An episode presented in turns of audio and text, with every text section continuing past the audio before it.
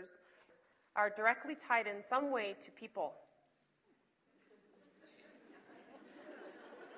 Just take a second and think about your own your own uh, fears that you listed or the fears that you struggle with. We're afraid people won't like us. Amen, sister, right? Yes. We're afraid we won't get our way. None of us ever parent that way, right? We never have any. We're never um, afraid of looking bad as mothers. No, that never comes into our things. Aren't we afraid that someone will hurt us? Our husband will abandon us. Our child will reject us. Our mother in law or daughter in law, let's be fair, equal opportunity here, um, won't get along. At Peacemaker Ministries, they like to say, where two or more are gathered in Jesus' name, eventually there's going to be conflict. Now, this is not my standard women's retreat or um, when I get to do five sessions on peacemaking and we go really in depth into the peacemaking materials. But um, instead, what I want to do in this session is talk about specifically how, the, how fear, how our fears relate to our peacemaking opportunities. Now, for some of you, you are not going to know what I'm talking about with the peacemaking principles in depth. I'm going to introduce them to you, but you're not going to know them in depth. So, what I want to do is encourage you to get Ken Sande's book, The Peacemaker, which we have summarized and given as a gift to you in this brochure. So if you have a second, take out this brochure. It's not an advertisement for a ministry, it's not trying to get you to buy something or something like that. What this is, is a Bible study on a sheet of paper. In fact, Ken Sande, who is an elder in my church and um, whose house we actually live in, it's funny, um, we bought the Sande's home. So uh, Ken was not only a lawyer before he founded Peacemaker Ministries, but an engineer. So we always laugh and say how our little old tiny 1954 home misses Ken a lot because everything was at right angles with Ken and all meticulously maintained. And Fred and I are both like, I, I don't know, we don't know. But anyway, Ken will say, "Look at this, 30 years of my life in ministry on a sheet of paper." and that's really what this is. And this is what we're going to be going through in this session. But again, um, we talk about this Peacemaking Principles pamphlet as a quick hit overview of Ken Sande's book, The Peacemaker, which I truly believe is the only book other than the Bible that every Christian ought to know, read regularly, have internalized everywhere. Because why?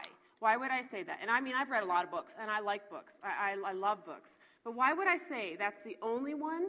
Because isn't it true that Jesus said, Blessed are the peacemakers, for they will be called the sons of God.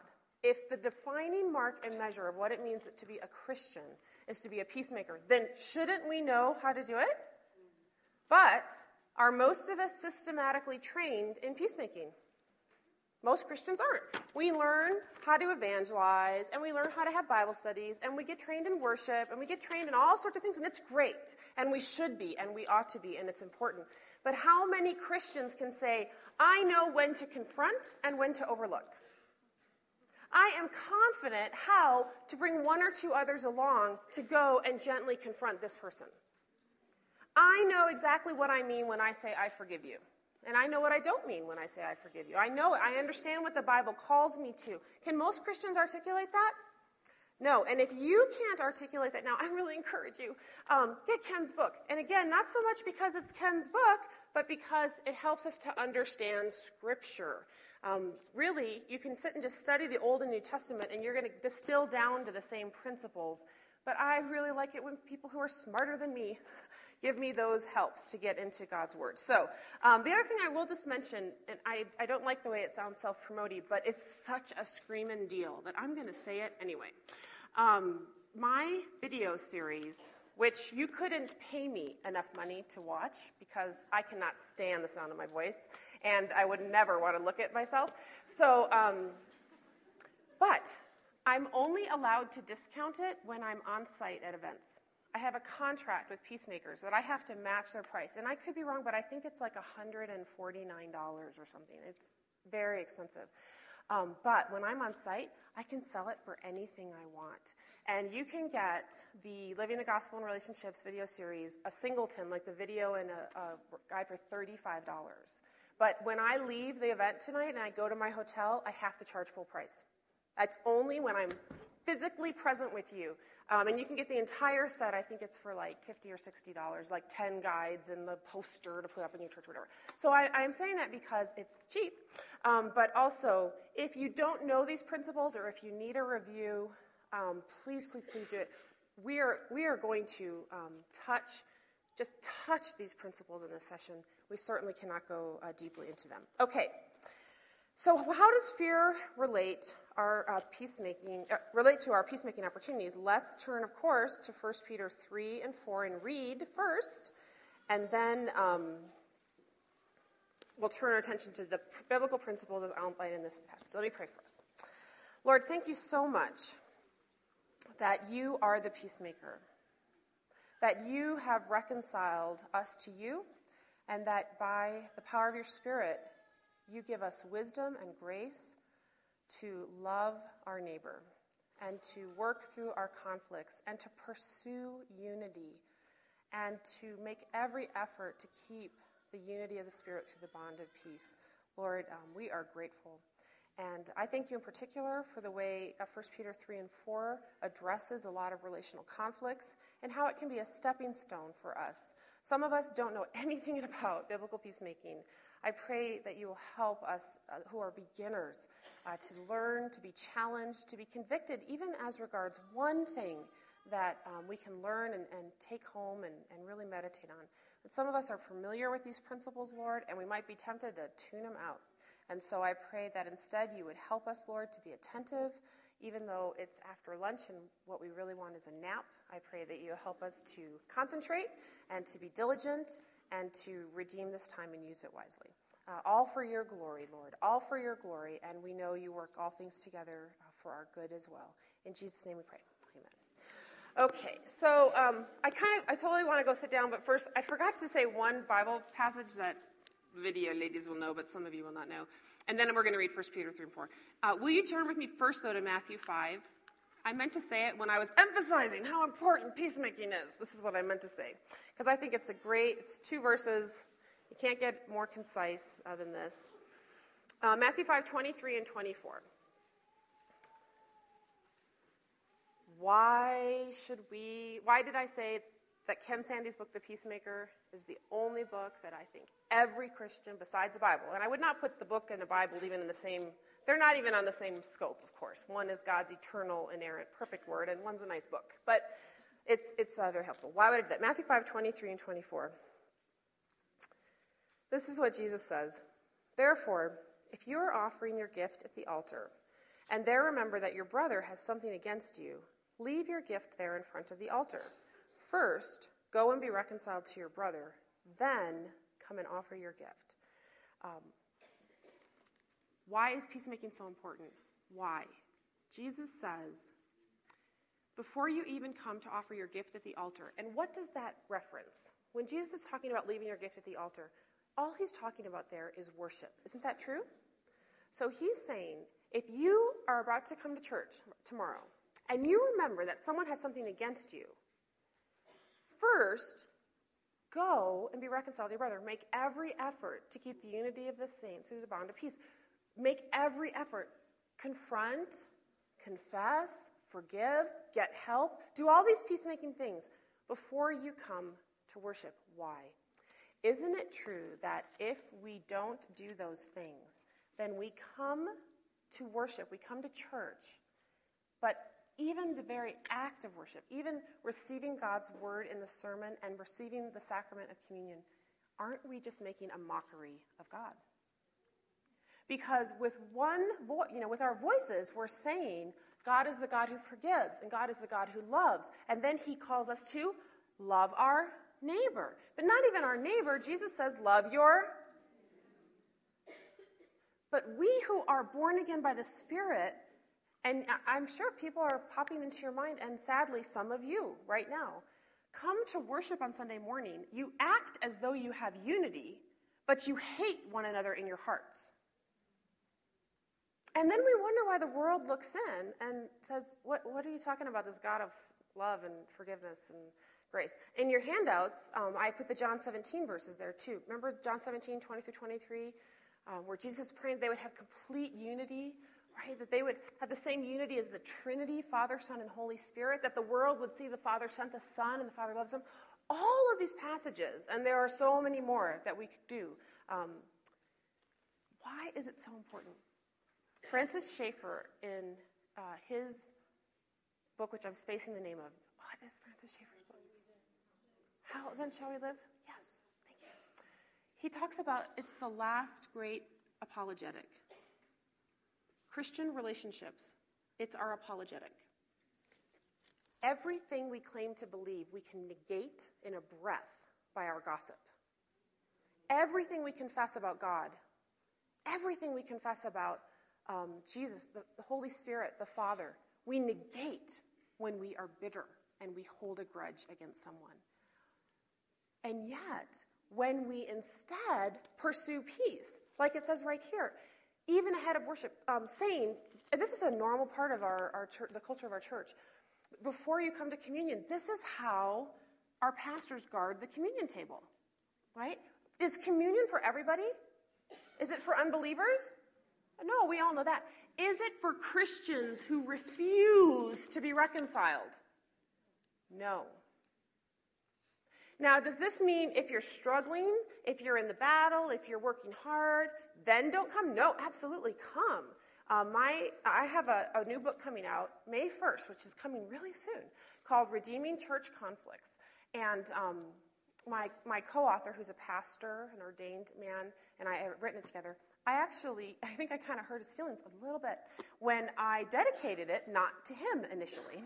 I dedicated it to an elder in my church who I had had a protracted conflict with. He knows peacemaking inside and out. I know peacemaking. We're both mediators. He and I were in mediation um, not for a few weeks, not for a few months. It took years to work through our conflict. He'd get coached, I'd get coached, we'd come together, we'd go apart. He'd try, I try. I mean, it was so hard. And I, I dedicated this book to my elder and my friend for loving and forgiving me through the refining fire of church conflict. I am not saying this is easy. And did we take communion during that time? Not always. Mostly we did, right? But there were times where he was even distributing the elements and withholding because he would tell you he was harboring bitterness and resentment in his heart, and he was not even trying to get past it.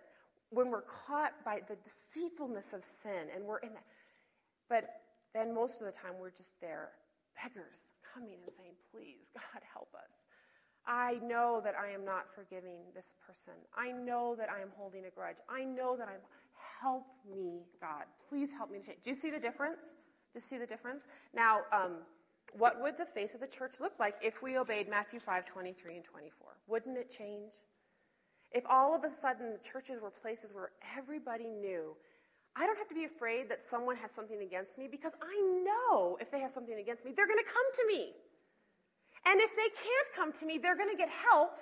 And that person helping them will help that person to come to me, and we can work through our conflicts. This, guys, this is when we start to feel safe with one another. This is when we start to overcome all of these fears related uh, to peacemaking. Um, my, one of my elders, he loves to give this example, and, and it's such a great here's a commercial for the teenage version. Have you guys, did you know there's a teen version of the Peacemaker? Because teens never have any conflict with their parents or, you know, you never unfriend somebody or, you know, none of that, right? There's certainly never been an angry text sent in the history of time, right? That's never happened. No, um, but this elder talks about the teen edition of the Peacemaker because um, they, we, our church did a short term mission trip, and during the course of this trip, there was a young teenage girl who, um, I don't know if she was new in the church. I don't think she had been raised, raised in the church, but she was in the youth, very act- active in the youth group, and she was on this mission trip. And something this elder did, who, by the way, he has a really strong personality. I love it, but he can, you know, some people can take offense. And, um, but he's really loving and he's quick to apologize. He's a great guy. But he offended this girl, this teenage girl. And oh, she just started, you know, the And she, she turned to a friend and tried to. And do you know what happened? The friend said, Oh, it sounds like Elder so and so has offended you. Um, well, you need to go and talk with him about that. You may not talk with me about that. And she went, It's like the Charlie Brown teacher, you know? And um, she just, well, she went to someone, else, right? To some other little teen, teenager on the short term summer mission project. And the teenager said, Oh, wow, that sounds really hard. It sounds like Elder so and so really offended you. Yeah, you need to go and talk with him about that. You cannot talk with me about this. And each teen, having been trained in peacemaking, knew. And they said, if, if it's too scary for you to go, I'll go with you. But you can't just keep talking about him behind his back. You need to go. And this guy, this really powerful, strong, you know, giant thinker of a wonderful man, um, he just he stands there. He tells a story so. He's like, "Can you believe it? A teen girl came and confronted me, and she was right." That's what he says. that she was right. That I had offended her, and I needed to apologize to her, and we needed to be reconciled. But how many of your youth right now are ready for that? Are they equipped?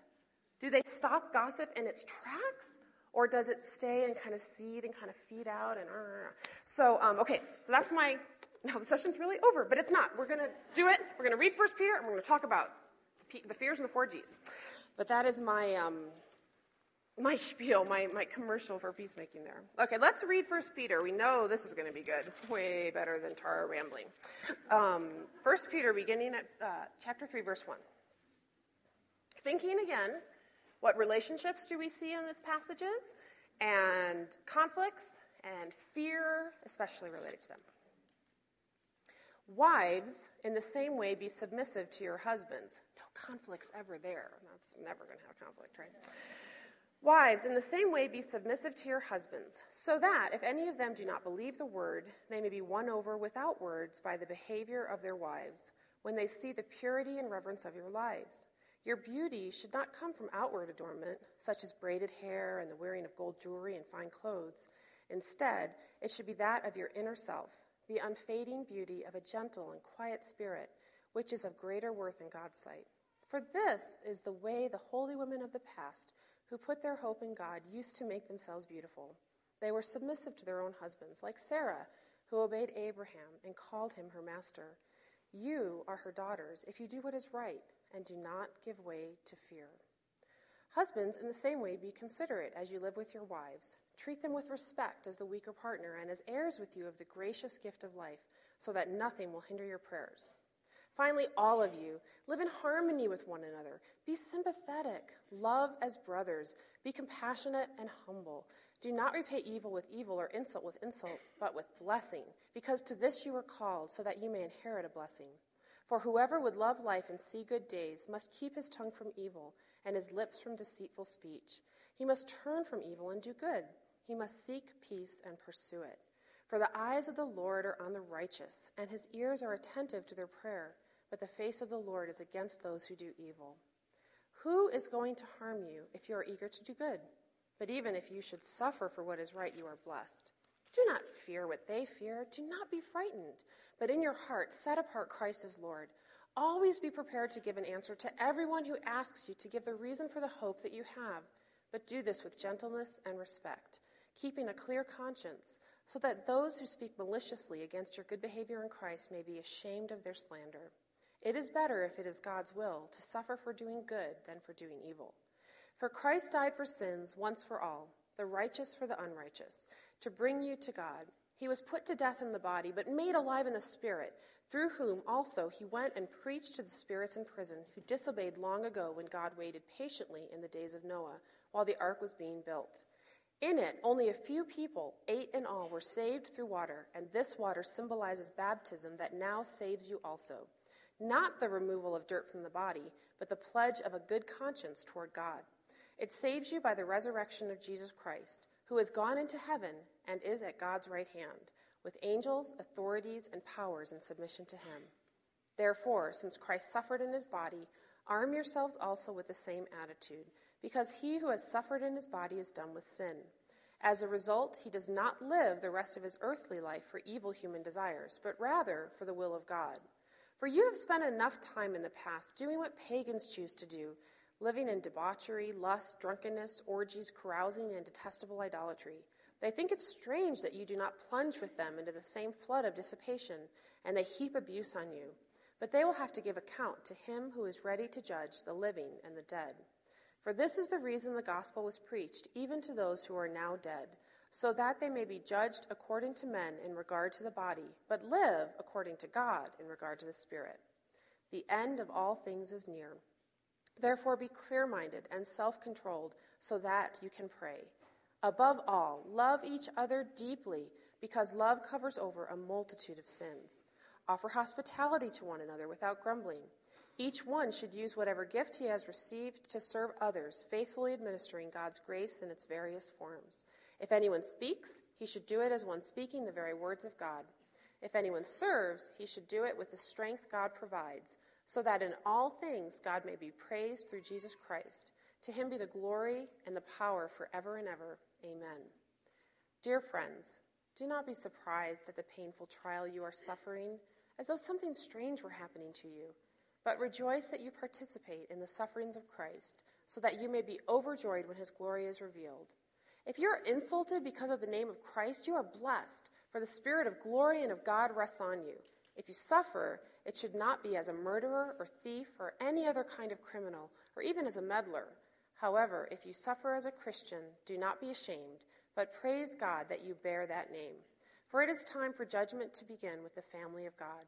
And if it begins with us, what will the outcome be for those who do not obey the gospel of God? And if it is hard for the righteous to be saved, what will become of the ungodly and the sinner? So then, those who suffer according to God's will should commit themselves to their faithful Creator and continue to do good. This is the Word of God. Just take one second to reread that last. If, if peacemaking is anything, it is suffering. If peacemaking is anything, it is a call to do what? Commit ourselves to our faithful Creator and continue to do good. What specifically do we do? Well, Peacemaker Ministries has given us uh, this, re- this resource. If you open your brochure to this part with the like fancy coffee or cappuccino or something, um, they call it the four G's. And this is really the paradigm for peacemaking, for continuing to do good, loving one another and brotherly love, being committed to one another. All of these relationships reflected here husbands and wives and masters and slaves and, and young men and, and, and young ladies. Um, the four G's glorify God, get the log out of your eye, gently restore, go and be reconciled. Glorify God, get the log out of your eye, gently restore, go and be reconciled. This is um, a quick summary, really a systematic, uh, a quick practical theology application of all of the verses in the Bible on things like trusting God in the midst of suffering and conflict. Um, when do we confront? When do we overlook? What does it mean when we forgive? How do we confess? But here's the thing if you keep opening your brochure, you'll see the four G's is not how we usually respond. And seriously, if you look at the middle of your brochure, the slippery slope of conflict, you will see, I think, pretty easily how fear forces us, forces us. That sounds way too deterministic. How fear tempts us, how's that? How fear challenges us to respond in lots of different ways rather than the four G's, right? Um, the slippery slope of conflict, of course, you see the escape responses zone, the denial, flight, and suicide, and then the attack responses, assault, litigation, murder. You know what you can call those zones? Flight and fight. And do you know what it is? Um, what is the hormone in our bodies, the chemical that is released when the grizzly bear comes toward you down the path? What is it? Adrenaline. And what does adrenaline do? Fight or flight. Isn't that true? I'm going to kill the bear or I'm going to run away from the bear. But you never, ever run from a bear. Quick bear safety training for you there, right there. never run from a bear. Because even if the bear wasn't hungry, he will chase you just out of his own spontaneous nature. But fight or flight, right? Um, I was at the zoo this week with some, I took my friend's little daughters and my two daughters, and Ella was the youngest at, at two and a half. She was there chasing after the big girls the whole time. we walked past the wolf cage. And I don't know if you know anything about wolves, but they are horrible creatures. I'm fine. PETA people who love them, that's great, and praise the Lord. But and I know they glorify God while eating you, but I'm telling you, they living in ranch country, wolves have no natural fear of man. They uh, other animals will have some natural fear of man. A wolf will take down a full grown man on a full giant sized horse and jump on it like it's nothing. And if you've read Little House on the Prairie, you know that's right because there's an episode when Pa's riding his horse and the wolf pack comes around them. And uh, yeah. So, um, anyway, we're walking through the zoo and the girl, the big girls are running and having fun and playing and all this. And I've never, the wolves have never been this active when I've been at our little zoo. And our zoo has like four animals. it's so funny. It, I think of it as a nice place to walk around with a couple animals. That's what our little zoo in Montana is. But um, this white wolf, this chick wolf, girl wolf, locked on Ella. And I am not kidding you. She had saliva coming down her mouth. And it's one of those like a fence, and then it has like the gap in the fence where there's a ravine, so there's really nothing between you and the wolf, right? I mean, there's no bars or anything. And we would walk, and she would walk, and Ella would stop, and she's like, ah, you know, and the wolf would stop. And Ella would go this way, and the wolf went this way. I, I I was so freaked out. As a lawyer, I was looking at the height of the fence and thinking, is this high enough? There'd be a lawsuit if it wasn't, right? So I'm sure it's high enough. I mean, I, I had a nightmare that night about um, children being eaten by wolves. It was just the creepiest thing. And why am I even telling this story? Oh, yeah, Firefly. I was thinking as it was all happening, if that wolf climbed over that fence, I would do everything with my hands to protect Ella, but I probably couldn't. You understand that? There's, but I would do it. I would put myself between snapping jaws and claws and the whole bit to try to protect my child because that's our instinct and it's our God given wonderful gift of adrenaline. Adrenaline is great. Adrenaline pulls school buses up, right? Oh, the mom reaches down and lifts the, the money. That adrenaline shoots energy to your hands and to your legs. That's what adrenaline does. It says, kill the bear, kill the bear, kill the wolf, kill the wolf, or run, run, run, run, run, run, run. But adrenaline short circuits all of your thinking. Adrenaline kills theology. And when you get into a conflict with somebody, your theology goes out the window. Isn't that true? Now, some of it, of course, is sin and unbelief, and we can't just say it's this, but there is a lot of conflict that has this fear element, and it's why we get so freaked out. It's why we don't do the four G's. We forget everything we claim to believe because while we're running away from the bear, we are not making a shopping list. And we are not thinking about our things to do. And we are not thinking about that great book on the doctrine of sin we just read. None of those things. Oh, run, run, run, run, run, run, run. That is all that we are thinking. Or kill, kill, kill, kill, kill. But when we do that in our relational conflicts, you see it? That's why our marriages would break down. Our parenting, it breaks down. If we run away from our conflicts or we attack the other people in our conflicts, we give ourselves over to that baseness um, we are not doing all these peacemaking, all these peacemaking steps. And so the, the quick little hit of the steps of four G's, let's just talk briefly um, about each one. Um, looking at I have all these First Peter 3 and 4 references I could say, not giving way to fear, keeping the unity of the mind, um, loving each other deeply, but of course, I don't have time to talk about that. So let's talk about glorify God. when we're in a conflict, if by God's grace we can trust that the fence is high enough and the wolf is not coming over, and we can remember our basic training in peacemaking, the first G, glorify God, we would ask ourselves the question how can I please and honor the Lord in this conflict? How can I please and honor the Lord in this conflict? Isn't this the heart of our fear related to peacemaking? We don't trust God. If I trusted God, if the fear of God was ruling my life, I wouldn't be so afraid of this conflict.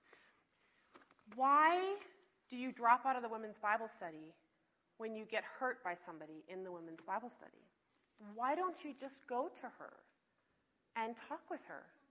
As all of you were like, never. I would. I understand.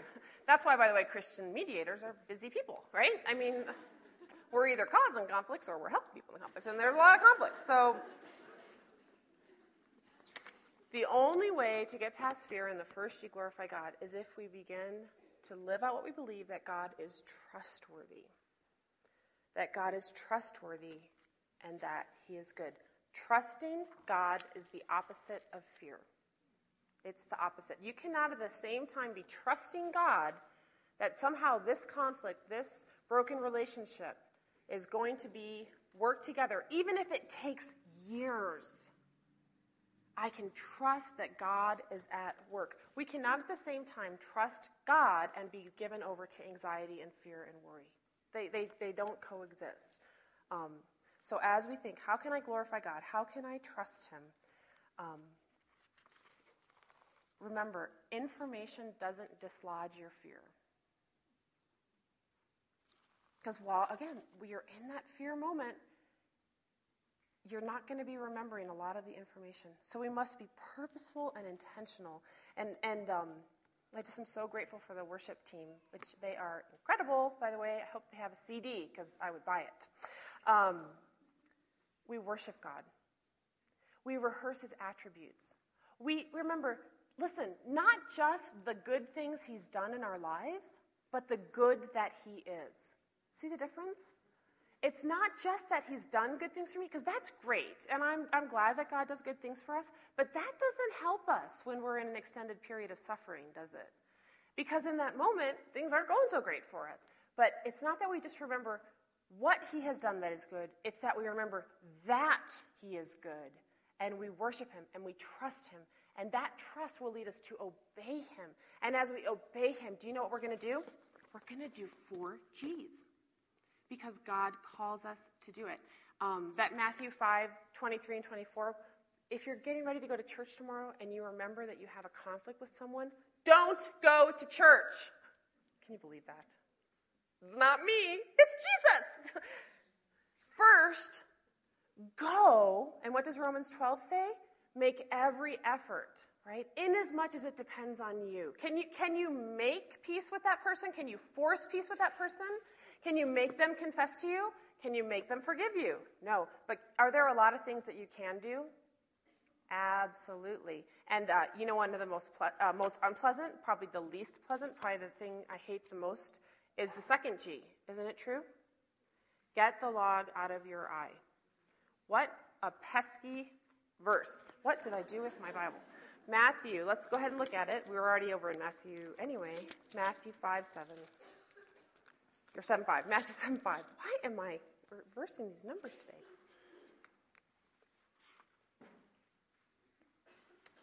While you're turning to Matthew 7 5, 1 Peter, the verses talked about turning from evil, keeping a clear conscience, having a life that is done with sin.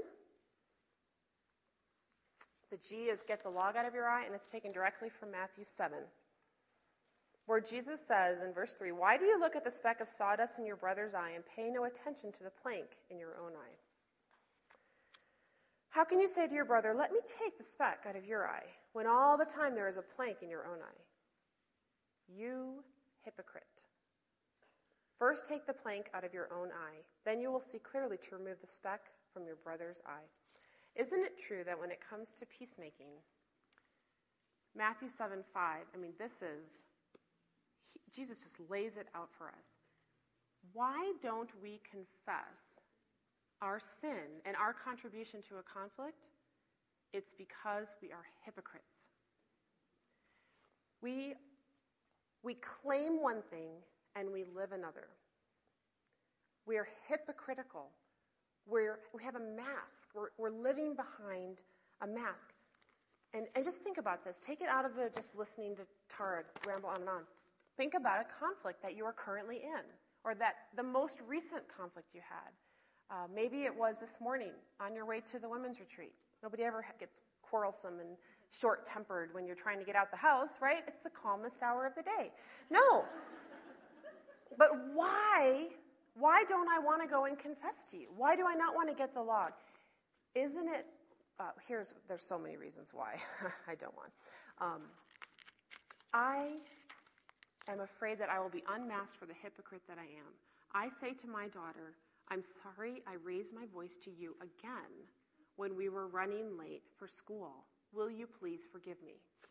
Is that me confessing the log? Do you see it? I'm getting the log out of my eye. But in my heart, I know I'm going to raise my voice again to my daughter. I mean, how discouraging is sin? Isn't it just so discouraging to confess to my husband again, to confess to my daughter again, to get the log out? So I say I'm sorry, and yet I know that I am going to be struggling with sin until the Lord returns or I go home to be with him in glory.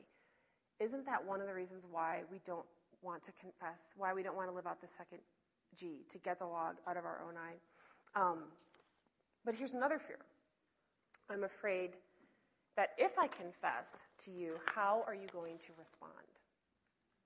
See, because the thing is, I think you have some specks in your own eye. And you probably do, truthfully, right? My daughter, for example, isn't perfect in the morning when we're running late. She contributes to it. I mean, I'm like 100 million times worse. But um, still, she contributes. But here's the thing have you ever confessed to somebody and had just a, a graceless, mean response come from them? I have.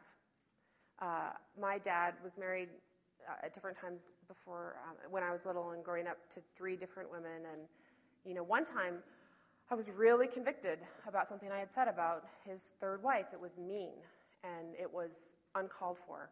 And my sister brought it to my attention, and I, I knew I had to confess to her. And, you know, she had done a lot, a history of unkind things to me. I mean, you could list them. There, she, it was just a lot. But this was real. What I had done to her was real. And so there I sat, and I got out my little, if you turn to the back of your brochure, there's the seven days of confession. You know, I had my little seven days of confession. Uh, address everyone involved. What I had said to her, I said to her at like a Thanksgiving table, because we never have conflicts the holidays, right? That never happened. And, um, you know, he, my dad was present, my sister and her husband were present, and uh, so I had to make my confession to her in front of all the other people too. So, address everyone involved. It was a public offense, so I had to make a public confession. Avoid if, but, or maybe. How I wanted to say, but you've said like a hundred million mean things about me behind back. But you've tried, but, but, you know. It, it, does, it doesn't matter. It doesn't matter how um, unkind a person has been to us. If we have sinned, we have sinned. And Jesus doesn't say, um, if you have sinned 51% and she is at 49, then get the log out of your eye. And that's what we say, right? People ask me why my conflict with my elder went on so long. And the reason it went on so long is because I was sitting there saying, you know, he was 99% responsible for the conflict. He's, he's a man. He's older. He's ordained. He's like, I mean, I'm just little old me. I'm just little old me. And I kept trying to have this balancing act, right? Anyway, so I'm confessed, no if, but, or maybe. But very specifically, I said the exact words I had said, which were really mean words. I was very embarrassed by it. I acknowledged how I had hurt her, accepted the consequences. I made a commitment, like I do to Sophie. I say, honey, with God's help, I am not going to continue to raise my voice to you. Um, this, this is how I'm getting help from my prayer partners. Um, I'm asking Daddy for help with it. I actually went in to meet with Pastor Jason. I'm reading the book Uprooting Anger, which is you know showing a lot of why. Will you please forgive me? See the last A? Will you please forgive me? And my uh, dad's third wife, her, her response to my seven A's confession was, Well, I'm really glad, Tara, that now you really see what a B asterisk, asterisk, asterisk, asterisk, you are. That was the response. And I'm just there. you, know, you just, at that moment, you just kind of want to be like, peacemaking, shmish making. You know, I do not want to do this. But I did have, as 1 Peter 3 and 4, we just read, the, the joy of a clear conscience. And I even had the testimony, too, though, of people who are watching. Remember the whole Matthew 5 and, and Francis Schaeffer and the last apologetic and all that? Because later on that night, sitting with my sister and her Fred, I told you that we both married men named Fred, right? That I have a Fred and she has a Fred. It's very funny. Two Freds, no waiting. That's what you say.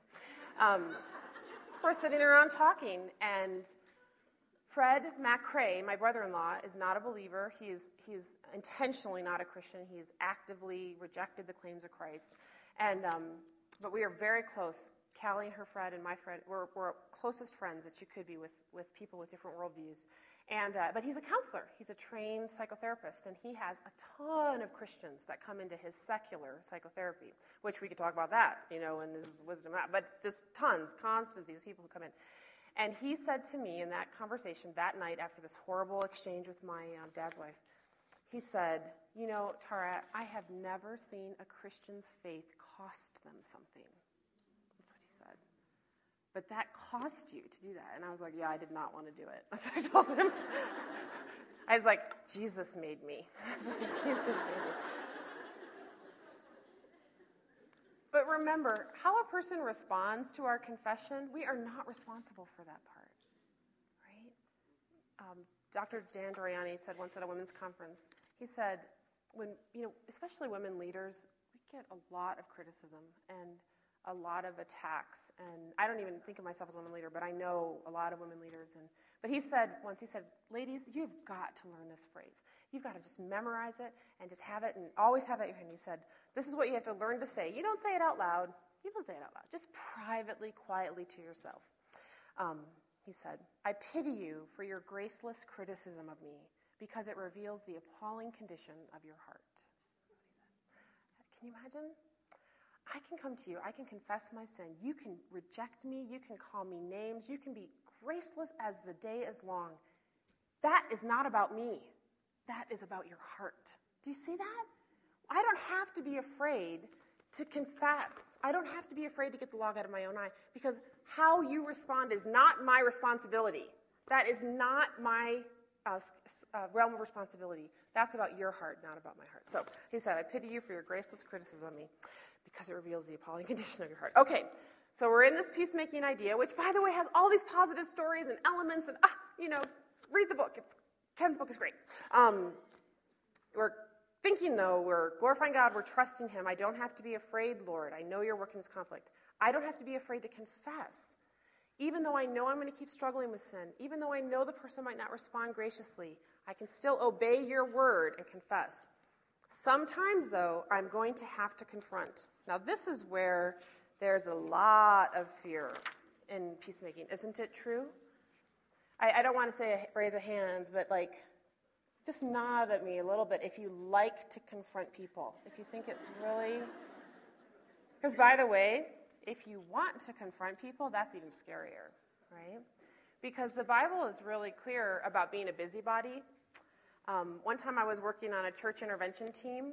Um, this is where you put a team of three or four mediators on site in a church that's really splitting or about to split, and you work for 11 days stretch. I mean, this is a long process of teaching and mediating and teaching and mediating. Anyway, my co-mediator and I were in a room, and a man walked in, and he literally had a spiral-bound notebook, and he took that notebook and he slammed it on the table, and he said, "Listen, I know what's going on in this church." Bam! And he opened it up and he said, this is, these are all the bad decisions the leaders have made, and by date. He had dated decision, dated decision. He ha- you talk about keeping a record of wrongs, love keeping. No- this was a spiral bound, dated record of wrongs. I, I, I uh, my co-mediator, you don't really shock him. He's just been around. He's just no, and he even he was like, "Are you kidding me?" I mean, this is not how we want to be, right? Love keeping no record of wrongs. We don't want to be quick to confront, but sometimes we need to confront. On your handouts, I actually listed for the third G, gently restore, I gave you some elements of an effective confrontation. Matthew 18, Galatians 6 1. Brother, if someone has sinned, you who are spiritual should restore him gently. I just, we just got the best letter, my favorite letter.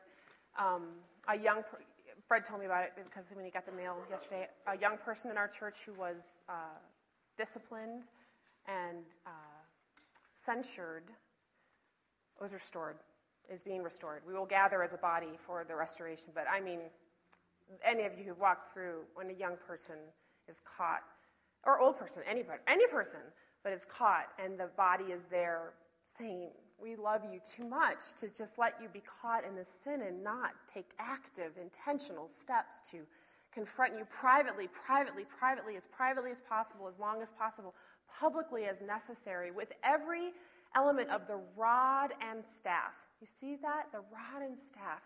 But the restoration. This is the, that's, oh, I was so happy. And Sophie, Sophie gets it too. You know, you sit with your children and you pray. For, this is a family matter. Um, we love them enough to go to uh, confront them, but how? The first Peter words talk about being considerate, treating with respect, being sympathetic, compassionate, humble, keeping your tongue from evil, doing it with all gentleness, serving others. When you hear the word confrontation, are those the words that come most readily to mind? Shouldn't they be? So that we go, look at the elements there. Um, I'm going to pray. You want to get over your fear related to confronting somebody? How much time have you prayed? Most of us don't pray very much. Really prayed. Prayed for your words and attitude and actions. Prayed for their heart. Prayed for that gently going, that confrontation. Choosing the right time and place. You know when's a really bad time to confront someone? Publicly. Yeah. Or if your husband is a stay up late guy and you're the early morning gal, be aware of that when you go to confront. Are, these are things that we can take uh, into account. Having charitable presumptions, talking in person. Here's one use the Bible carefully as a tool of God's grace, not a club. Have any of you ever been Matthew 18, where someone sat down with you, thump, you know, and they probably had some big study reference Bible, swamp, right? And you leave that conversation and you're just hopeless and despairing. And is that, is that redemptive confrontation or is that just mean? When we think about the third G of peacemaking and having the courage to go when someone is caught in sin, when someone has offended us, to gently go, seriously, think about this. This is an evidence of how the Father works in our lives. Isn't it true? That the Holy Spirit is continually working to sanctify us and to conform us to the image of Christ. And so this is the process, right? Justification is the once and for all transaction where sin is expiated and God is propitiated. But sanctification is the process where we bear with one another. I mean, does God save us and then immediately mature us to perfection? Only if it's like the Titanic, right? Are you saved, laddie? I am not. Be saved. Don't, you're dead. I mean, you know that story, right? Like the pastor who's like saving people while clinging to the, the logs in the water and stuff. I mean, in that moment, yes, you get saved and you are perfect because you're dead. You're in glory. But for the rest of us, don't we grow in grace over time? We're being conformed to the image. And our conflicts reveal those aspects of our lives in need of further sanctification. And the gently restoring, this isn't, you have these problems wrong with you, fix it, right? That, that is how the world responds, but that is not how we as Christians are called to respond. We are to say, how do we bear with one another? How do we say, you, you offended me and you hurt me, but I am committed to you and I'm not going anywhere. And we are going to get through this, even if we have to get help, even if we have to go to the peacemaking team or the elders. We are not going to give up on this relationship. We're going to be there for one another because that's the fourth G, right? Go and be reconciled. 1 Peter 3 says, Have unity of mind. Forgive, just as the Lord forgave you. Guys, why are we afraid to forgive? Why are you holding grudges against people? Isn't one reason because we're afraid that they're going to do it again? Can't we all just acknowledge right now that they probably are going to do it again? Maybe not, and that'd be great. I mean, there are certain, certainly, there are some offenses like, for instance, with my, the conflict with my elder, I can honestly tell you, he and I have both grown. And we do not respond to certain things in the same way we did when I was 29, you know, and he was 39. It's a part of it too is growth and growing up and all that. But the truth is, we grow and we change. And sometimes, by God's grace, He does give us actual, where we see it in black and white victory over certain things. And isn't that good? Isn't that great? Can't you say there are certain sins that in your 20s you really struggled with that currently you are not actively in bondage to those sins? Praise the Lord. This is a good thing and we should rejoice in it. But a lot of the peacemaking things we do is daily bearing with one another. And that means continually having this attitude of being considerate and forgiving one another. This fourth G, it's not just for the big, big sins it's for bearing with, um, continually forgiving. By the way, isn't that how God treats us? When we confess our sins to God, if God stepped back and said, I will totally forgive you, Tara, just as long as you guarantee you never do that sin again. Who could stand? Would we ever be forgiven? We could never know forgiveness if that were the standard.